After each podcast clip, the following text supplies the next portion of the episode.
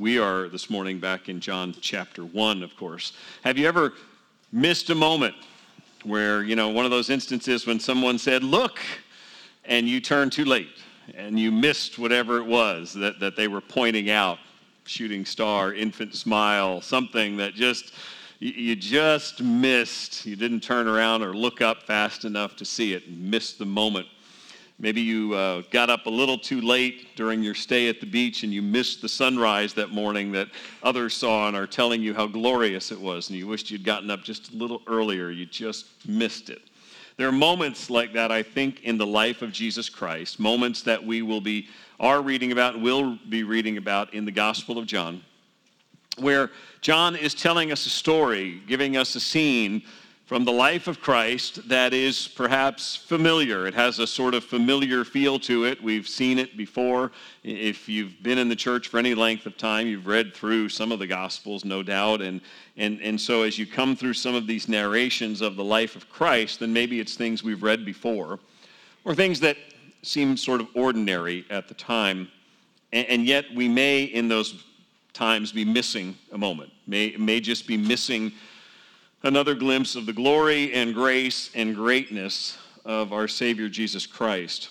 It's not just unbelievers who need to read the Gospel of John. Certainly John set that out in his purpose statement, that these things were written that you might believe that Jesus is the Christ, the Son of God, and by believing you might have life. Certainly it's an appeal to the world to look at Jesus Christ and to see his life. But we as believers should be rehearsing these things ourselves, meditating on what John says about Jesus Christ and, and thinking on how those things impact our lives and where our lives would be without him, where we would be in the world apart from Jesus Christ. And we need to, to pause to marvel at him and read about how gracious, how he uh, draws people into communion and fellowship and gives to them great promises, as we're going to see this morning. So John chapter one, the passage we're looking at, starts in verse thirty-five.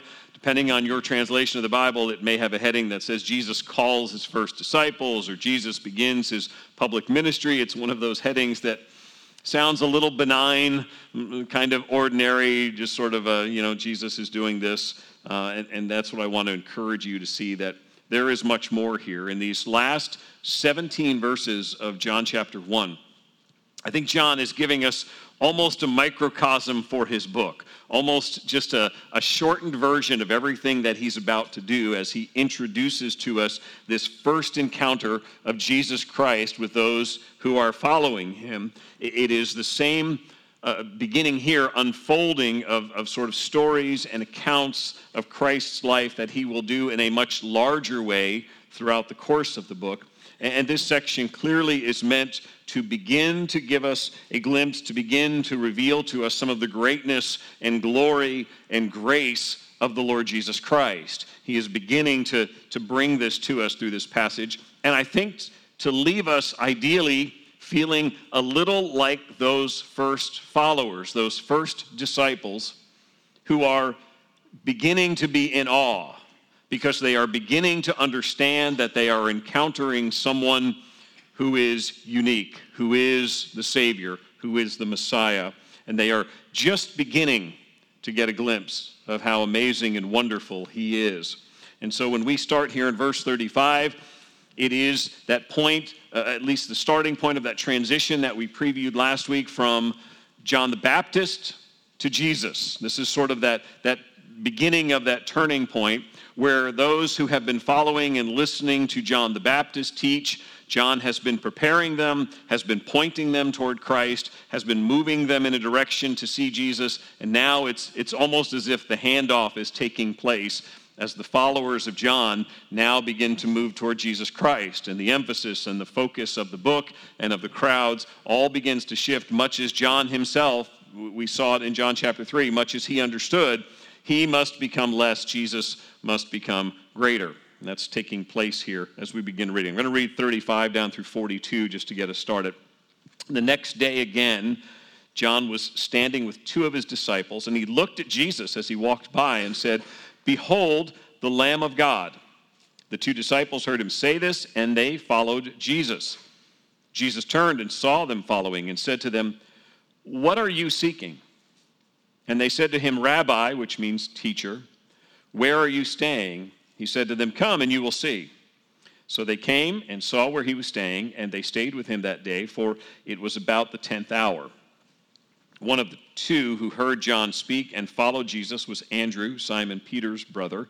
He first found his own brother Simon and said to him, "We have found the Messiah," which means Christ. He brought him to Jesus. Jesus looked at him and said, "You are Simon, the son of John. You shall be called Cephas," which means Peter. Stop there.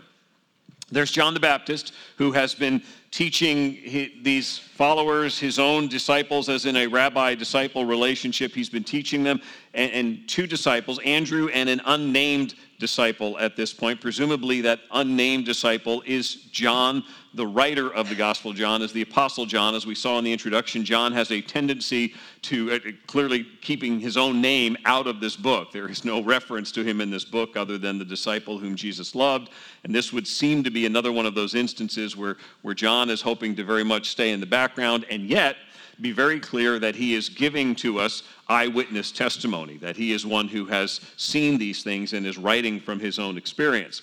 And as Jesus walks by, John the Baptist says that to these two that, that have been under his tutelage, "Look, the Lamb of God," as he points to Jesus. And those two begin to follow Jesus. And he turns to them. Jesus says, "What are you seeking?" Interesting question. Doesn't say, "Who are you seeking?" They clearly already understood who he was in terms of identity.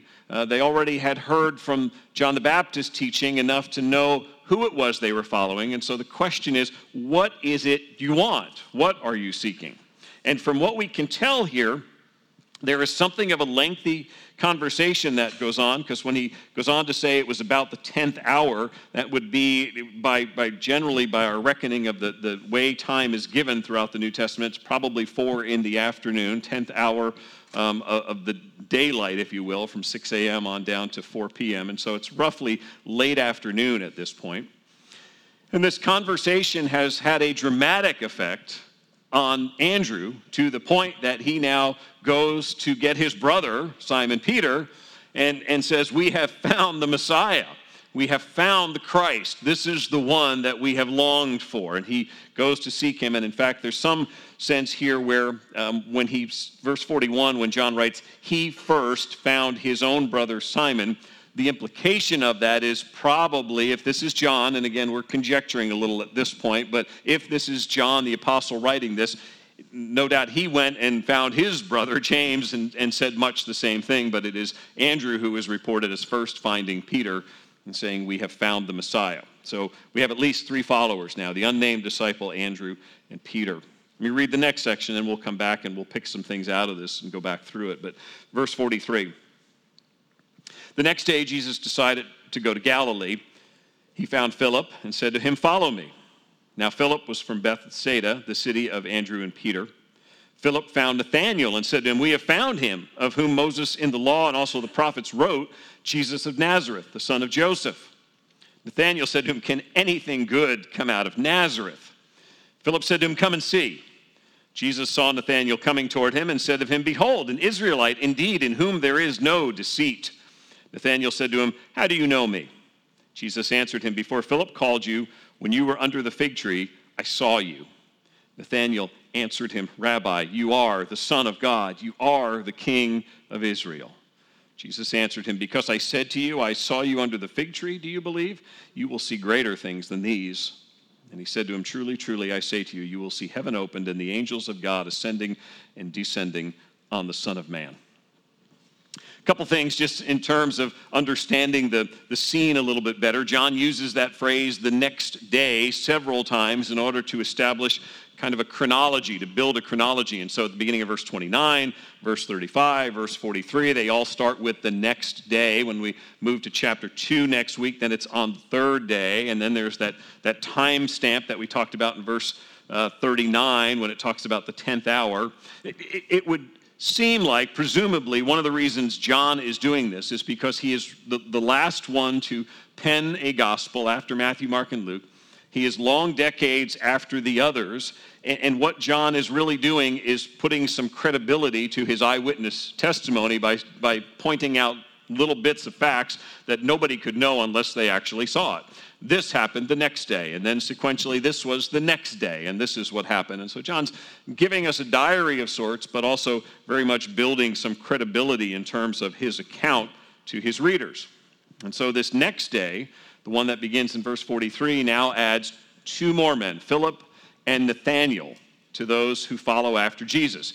Philip's name we will see throughout the Gospels on the lists of twelve disciples. Seems to be one of the, the, the twelve as he's identified. Nathanael's name is only found here, and then at the end of the Gospel of John, after Jesus has risen, Nathanael of Cana is there as one who sees the resurrected Jesus, and so is not listed amongst the twelve, although there are some commentators who argue that perhaps Matthew, Mark, and Luke also used the name Bartholomew to mention him, because we don't find Bartholomew in the Gospel of John, so maybe it's an alternate name.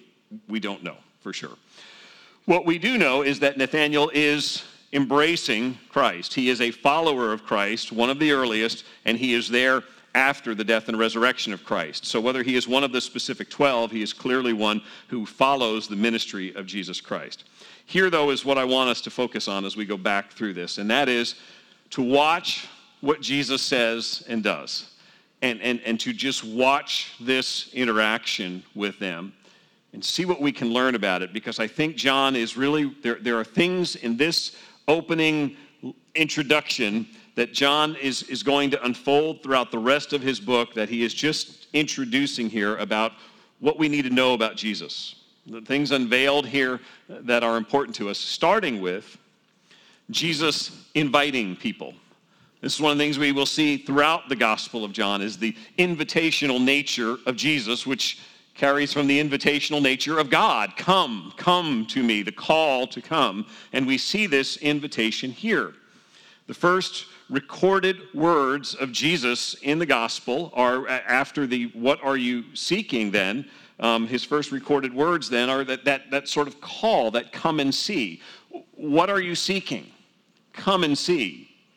He begins with an invitation. What is it that you are, are, are pursuing? What are you trying to find here? Come and see. What is it that you want to know? One scholar writes this about that first question, that what are you seeking? This first word spoken by Jesus in John's Gospel is a master question. It bids them look searchingly at their inmost longings and desires. A hidden promise lies in the question, what are you seeking? Jesus has the highest treasure any man can seek and longs to direct our seeking toward that treasure in order that he may bestow it for our everlasting enrichment. We know that these guys have already been told by John the Baptist, the thing you need to know about Jesus is he is the Lamb of God who takes away the sin of the world. This, you need to know Jesus because he is here to do what no one else can do, what only the sacrifices have pointed to, but which can only be fulfilled in him. And so they, now following Jesus, are seeking more than just the person, more than just a knowledge of the person. They indeed, as Jesus invites them, what are you seeking? They are looking for something from Jesus that only he can provide. And his response is to invite them. First, Andrew and the unnamed disciple, and he invites them to come and see. Let's talk. Let's sit down together, and let's spend time together. He invites Philip, we saw in verse forty-three, follow me. Nathanael, he invites by way of engaging him in a conversation. Nathanael, the, the skeptic, the sort of doubter, the one who raises that initial comment of, hey, can any good thing come out of Nazareth? That, that, that line, probably Nathanael being from a neighboring town, Cana, is probably for us, the best way for us to understand that is go back to when you were in high school and whatever the rivalry town was that you had in high school. Where I grew up in Clifton, New Jersey, it was Passaic. We were going to beat Passaic, and, and we kind of looked down on Passaic, you know, because we were Clifton. You guys can fill in whatever town it is. Can any good thing come out of that town? Nah. And that, that's his attitude at that point. And, and so Jesus yet engages him. Here comes the skeptic. Here comes the doubter. And Jesus says, ah, man without deceit, guy who speaks what's on his mind. Wait, how do you know me? And Jesus begins to speak to him and, and, and invite him and engage him in conversation that changes his life. And he does this throughout the Gospel of John. We see Jesus again and again, the Jewish religious leader Nicodemus. Jesus offers to him to be born again, to be set free from the condemnation of sin. To the Samaritan woman at the well, Jesus invites her to water that gives life, to water that satisfies forever. He extends that invitation to her in the midst of her sinfulness. He offers to her life. To a man who was paralyzed for thirty-eight years, Jesus says, "Do you want to be healed?" To an unbelieving crowd, Jesus offers food that endures to eternal life. And he says to that crowd, "Whoever comes to me, I will never cast out." Again and again, John is going to show us Jesus inviting, all the way to the point after his resurrection when one disciple who had not seen Jesus immediately after the resurrection finally does and is doubting. Thomas is just not sure, can, can this really be a risen, living Jesus Christ? And what does Jesus say? "Come, see my hands. Put your hand by my side. You'll see the wounds. Come. Don't be disbelieving, but believe." Again and again, Jesus invites. He invites you and I. In Matthew chapter eleven, we see that same invitation when Jesus Christ calls you and I to come to him and to take his yoke, for he is gentle and humble and will give rest to the weary, for his yoke is easy and his burden is light. "Come," he says. "Take what I offer you. I've come to give you life." John ten. In fact, take a look at John ten just a moment. Flip over to John ten. He's, he's portraying himself as the door to the sheepfold, to the pen where the sheep are. In John chapter ten, verse seven, Jesus again said to them, "Truly, truly," meaning solemn, listen, pay attention. "Truly, I say to you, I am the door of the sheep. All who come before me are thieves and robbers, but the sheep did not listen to them. I am the door. If anyone enters by me, he will be saved, and he will go in and out and find pasture. The thief comes only to steal and kill and destroy. I came that they may have life and have it abundantly." Jesus invites. He calls you and I to, to a life that only he can give, an abundant, joyful life that only he can give. And through salvation, we are joined to Jesus Christ. We are brought into the body of Christ. And the New Testament continues to portray us as in Christ and enjoying all of the benefits of union with Christ, walking in him. So the question by way of application is, how do you respond to the frequent invitations from Jesus to come and to find rest, and to find strength? Are you looking for Jesus for abundant life in the midst of the course of the busy day of the week? Are you looking for Jesus for strength in the middle of the daily grind? Are you looking for Jesus and for peace when you're in the valley? Are you finding grace and strength and hope? Because he is repeatedly throughout the New Testament inviting us to these things. Think of the, the times when you have offered a gift or offered to help, offered to want to do something for someone, and, and they just, they had an excuse, they had a reason, they didn't they didn't want to be in, in somehow in response to you, they didn't want to have to be, you know, in need or have to pay back, and or whatever it was. They just, they didn't want it. And they just kept turning you down when you were offering, and you were genuinely wanting to help or give a gift.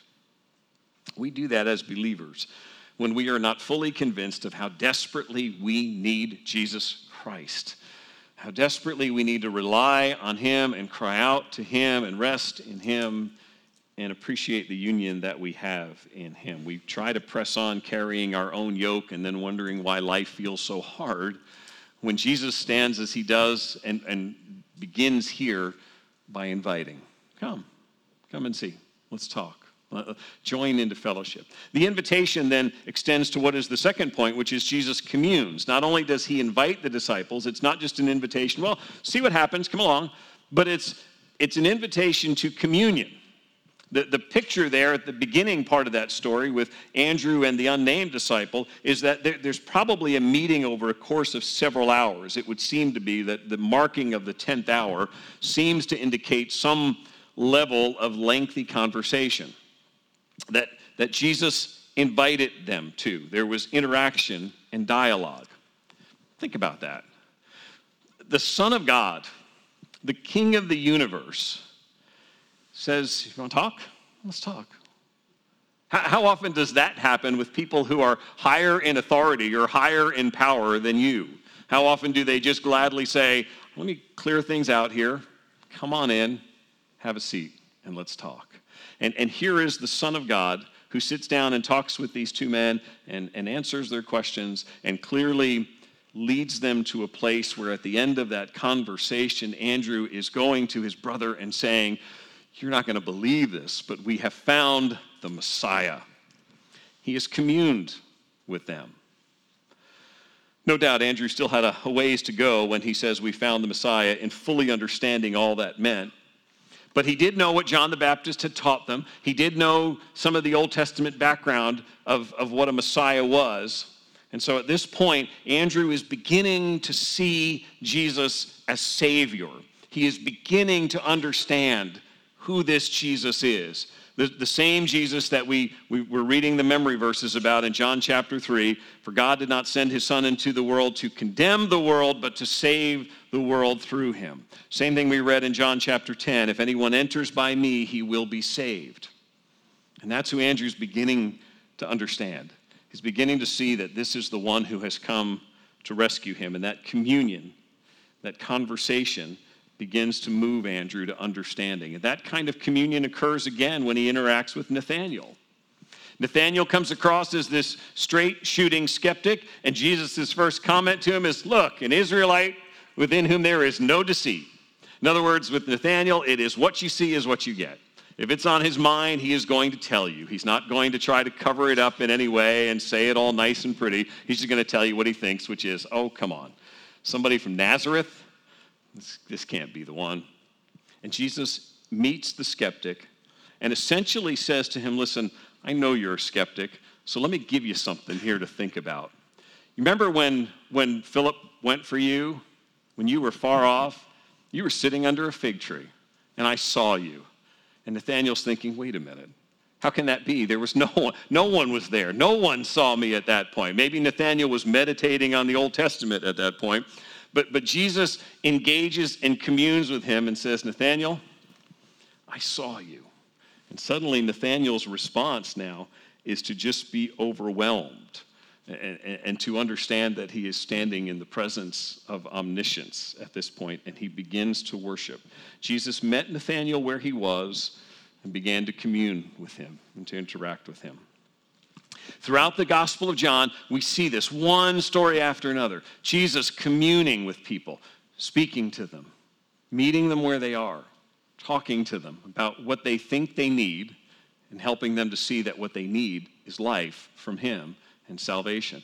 And that, that communion and, and that fellowship is so pivotal that by the time we get to the end of the earthly ministry of Jesus, in John chapter thirteen, Jesus is beginning to, and I shouldn't say beginning, but he's already preparing his disciples for what's about to come, which he's been telling them. "I'm going up to Jerusalem, and I will be crucified, and, and I will rise again in three days. Obviously, they don't clearly get all that, but he's been preparing them for going away.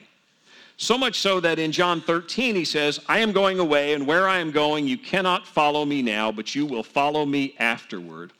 And Peter speaks for the group and says, "Lord, why can't we follow you now?" Certainly you can imagine in their minds, after having walked and talked with Jesus, after having communed and fellowshiped with Jesus, having enjoyed the intimacy of that relationship with Jesus, and now Jesus is saying, "I'm going away, and you can't go where I'm going." And Peter's like the desperate child that speaks for the group and says, "You can't leave us. We, we got to go with you. It doesn't work that way." Jesus goes on in John fourteen, and he says in John fourteen thirty, "I will no longer talk much with you, for the ruler of this world is coming." If you are the disciples, you cannot imagine a worst-case scenario at this point. Not only does Jesus say, "I'm going, you can't come with me, I won't be talking to you much like, like we've been, and in fact, there is um, Satan is, is, is coming, and, and he is going to apply some pressure on you," all the more reason for the disciples to think, "You've got to be here. You've got to be close." And yet Jesus is going away, which when Jesus says to his disciples then in John sixteen makes perfect sense. He says in verse six, because I have said these things to you, sorrow has filled your heart. Of course it did. Because they couldn't possibly imagine, how do you go through life now from here on out without walking and talking with Jesus, without communing every day with Jesus? How do you face trials and temptations apart from him? But then he says in John sixteen, seven, a verse later, he says, nevertheless, I tell you the truth, it is to your advantage that I go away. Wait, what? How, how does that work, Jesus? We have had the best deal of all. We have walked with you and seen you and listened to you, and you've taught us and you've answered our questions, and now you're saying you going away is even better?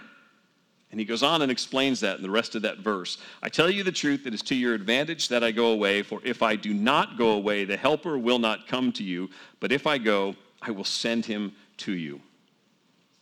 Jesus had just begun, in the context of this conversation, to describe to them the coming of this helper, that when he went, the Holy Spirit would come, God would come, and would be in them and with them, that now God himself would come and would dwell in them and abide with them. And Jesus explained, he will teach you and he will comfort you. And he said, the Spirit will take what is mine and declare it to you. As the Spirit works in you, he will be speaking my words.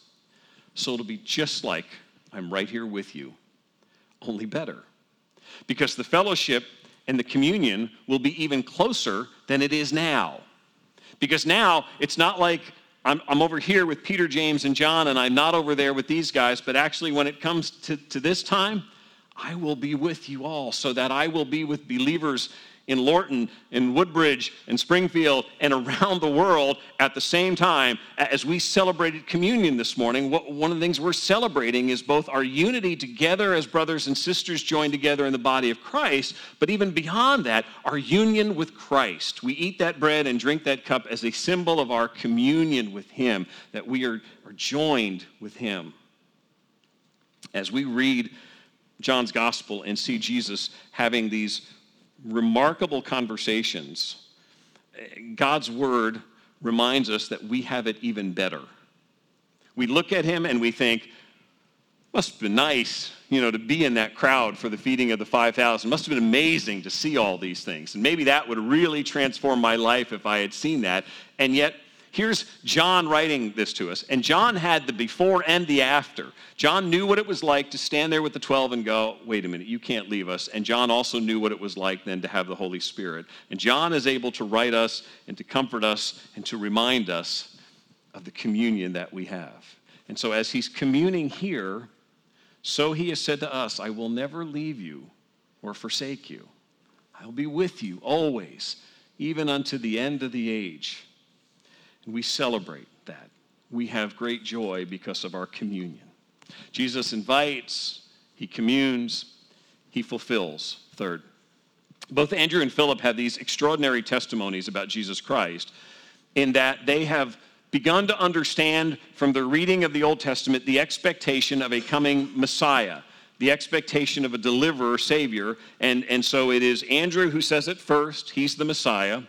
And it is Philip then who elaborates on that point when he goes to Nathanael and he says in verse forty-five, we found the one whom Moses in the law and all the prophets wrote about.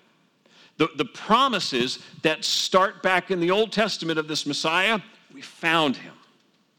J C Ryle, who was a bishop in the eighteenth century in England, wrote this. He said, to Christ, the earliest promises pointed in the days of Adam and Enoch and Noah and Abraham and Isaac and Jacob. To him, to Christ, every sacrifice pointed in the ceremonial worship appointed at Mount Sinai. He was the prophet like unto Moses, whom the Lord God promised to send, and the king of the house of David, who came to be David's Lord as well as son.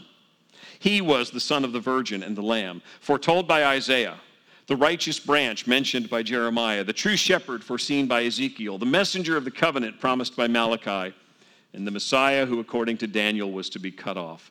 The further we read in the volume of the Old Testament, the clearer do we find the testimony about Christ. Philip joyously goes to Nathanael and says, all that it's been pointing to is here. We see it. We now see it fulfilled in Jesus Christ. The Messiah has come to rescue. And it is that fulfillment of those promises about Jesus, looking toward Jesus, that now gives you and I such hope, because we see the that, that the Word of God, as it looked forward for all of that time and is fulfilled in Jesus, the Word of God is true. And, and so now when Jesus says to us, I will never leave you or forsake you, I will come back for you, I will establish a kingdom and you will be with me in that kingdom, we can look at those promises with great hope. Just as Nathanael saw the promises of the old pointing to Christ, so we see the promises of Christ pointing to the future and know they will be fulfilled in Christ, and we have that hope. The Gospel of John, of all the New Testament books, has the most uses of the word fulfilled in the New Testament. John is wanting to make it absolutely clear that the Old Testament picture of a Messiah, of a Savior, of a perfect sacrifice is now being fulfilled before your eyes in Jesus Christ. It has been fulfilled. Jesus invites, he communes, he fulfills, and then fourth and last in this passage, he promises. Our Lord's conversation with Nathanael is, is really fascinating when you see the, the sort of the intrigue here that he puts forward to Nathanael. He shows Nathanael his supernatural power by saying, I saw you. I, I, I can identify a moment in your life from the very recent past where you had no idea that I saw you, and it wasn't because I was hiding at a distance. I saw you as God sees you. So testifying to his omniscience, to which Nathanael's response is, Rabbi, you are the Son of God. Look again at Jesus' answer then in verse fifty. Because I said to you, I saw you under the fig tree, do you believe? You will see greater things than these. And he said to him, truly, truly, I say to you, you will see heaven opened and the angels of God ascending and descending on the Son of Man. Nathanael is the first person in the Gospel of John to be acknowledged by Jesus as a believer. First person that, that um, Jesus recognizes for his belief. But then this pronouncement on Nathanael holds this incredible promise. Nathanael, and he says it in the strongest terms possible, truly, truly. Nathanael, you, you've seen this? You will see greater things. I, I've got a promise for you, Nathanael, that there is so much more at this point. This is, if we were to put it in our colloquial terms, it is Jesus at the beginning of his ministry saying, you think this is something? You ain't seen nothing yet, Nathanael. This is only the start. Just keep following after me and, and, and wait to see what, what comes ahead. There's an interesting shift in, in, the, in the Greek here that goes from verse fifty to fifty-one that our English translations don't capture because they don't hit plural pronouns all too well sometimes. In verse fifty, it's a singular pronoun when he says, so because you saw me, I saw you under the fig tree, you believe, you, singular, he's speaking to Nathanael, will see greater things than these. He shifts in verse fifty-one and uses in the Greek a plural pronoun, and he said to him, truly, truly, I say to you, plural pronoun would be like saying you all, y'all, you know, for those of you from the South, I say to you all, you all will see heaven opened and the angels of God ascending and descending on the Son of Man. That is a remarkable statement, because while he's looking at Nathanael and has said, I know you, you believe and you will see greater things, but listen to me, Nathanael, you all, you all will see greater things. You will see heaven opened and the Son of Man ascending and descending. And, and, and this promise now is intended for a larger audience than one man. He's tying it back to, presumably, to, to Jacob's vision in Genesis chapter twenty-eight. Jacob has run from Esau by deceit. He claimed the birthright from Isaac, and he is running. He's in the wilderness, and he's fleeing from Esau because he figures his brother Esau is going to kill him.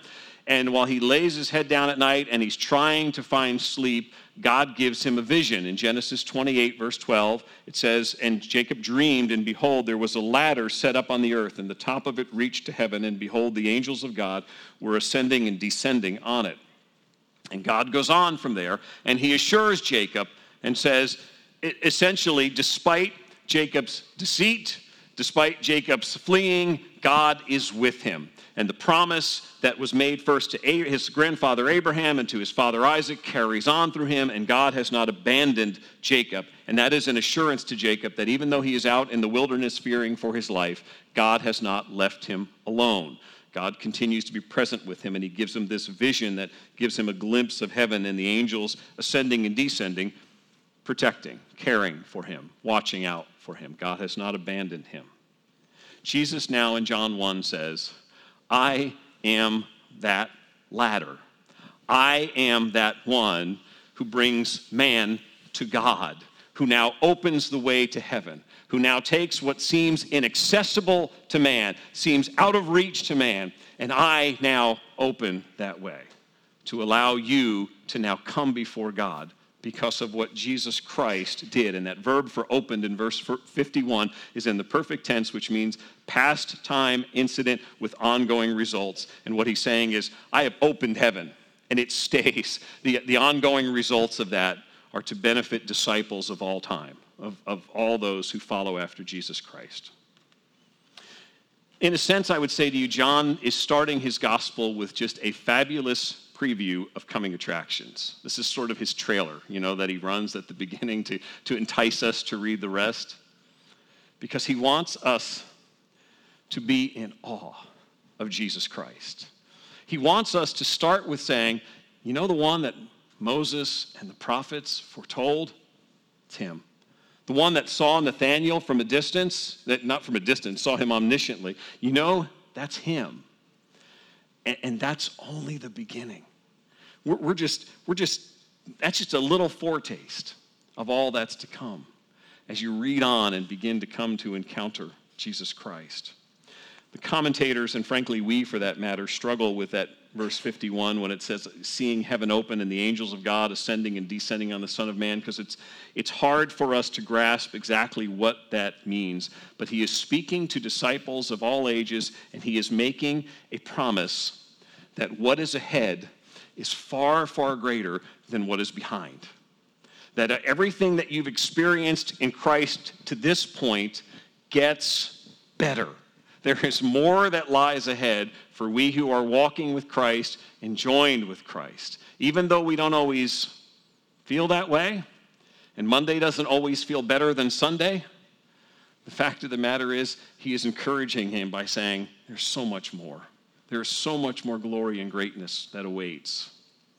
Think of how you imagine that creation, and at the end of that sixth day when God said it's all good, very good, And, and there is that perfect garden, and, and it's it's just this, everything is right.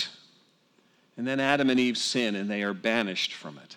And the longing that God has put in our heart is to return to that, to, to get back to the tree of life. Jesus Christ now is the one who has opened the way to an even greater paradise. Jesus Christ has opened the way to heaven and, and is offering to us abundant life and an eternity that will make this life pale in comparison. Let me leave you with one, one thought from the Apostle John. John, who wrote the Gospel of John, also wrote the last book of the New Testament. He's the human author of the book of Revelation. From what we understand from what he says in Revelation and, and what we know in church history at this point, John writes Revelation as, as an exile. He has been kicked out to a lonely, desolate island named Patmos, and he is there, and John is apart from the fellowship of the saints, and, and he is alone, and he is watching his life creep toward its end.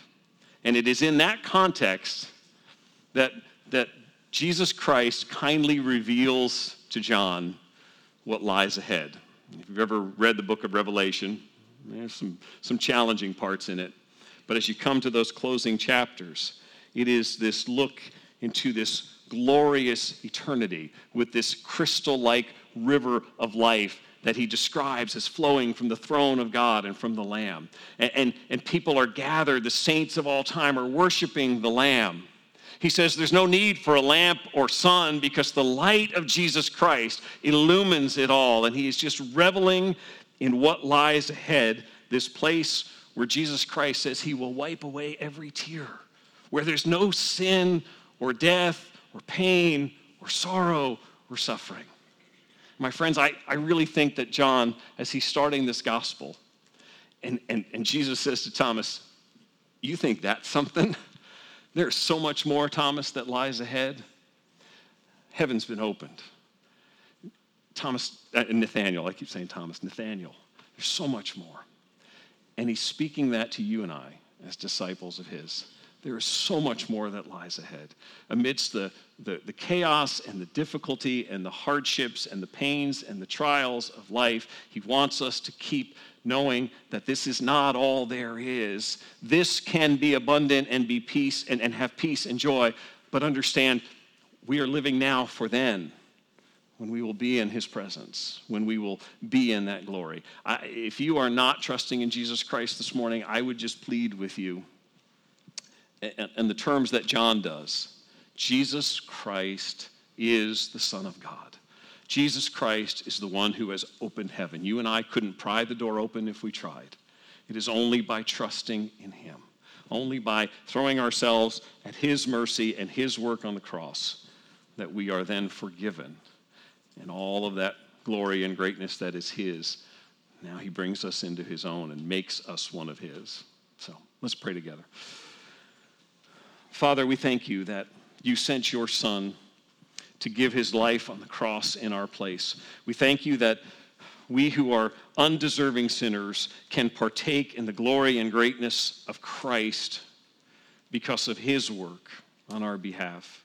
Father, I pray that if there's anyone here this morning who is who is not trusting in Jesus Christ as Savior, Lord, I pray that today would be the days that you would open their eyes, that you would cause them to see that he is the Christ. He is the one you have sent and, and, and stood in our place to take our punishment so that he might be the rescuer and the deliverer.